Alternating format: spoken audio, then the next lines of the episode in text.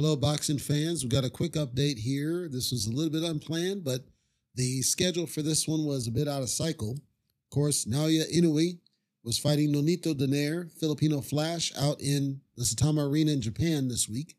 This happened today, and it was an absolute, absolute clinical destruction. If you didn't watch this fight, I do recommend you try to find it uh, because it's shocking in for multiple reasons. First of all, Donaire was there. He was trying as hard as he could, and we know that Donaire is a legend in the business. We know that he's one of the hardest to fight. He has a skill that's, you know, you can't put any kind of description around it. It's unrealistic, like levels, given his age.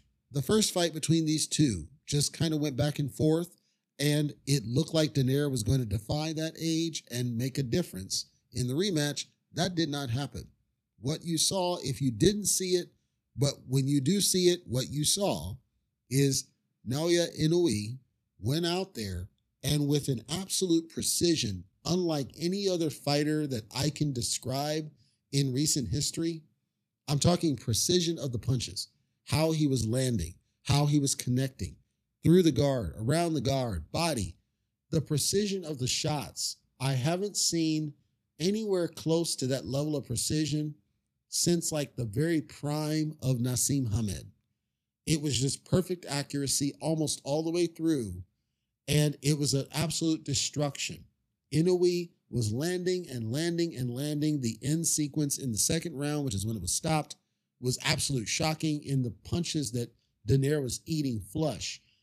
At points, it was even scary to some degree, but I was just stunned at how effective Inoue appeared I'm recommending that you do find this fight and watch it yourself because it's one of those fights that it's not going to go down in history as a fight because it ended so short.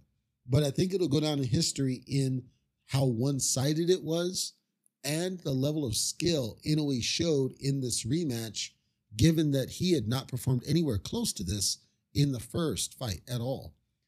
Kudos, though, to Inoue for showing up and people are online, NSB, you know, they're calling the guy pound for pound. I can't say that because although he was very talented, pound for pound means something very specific.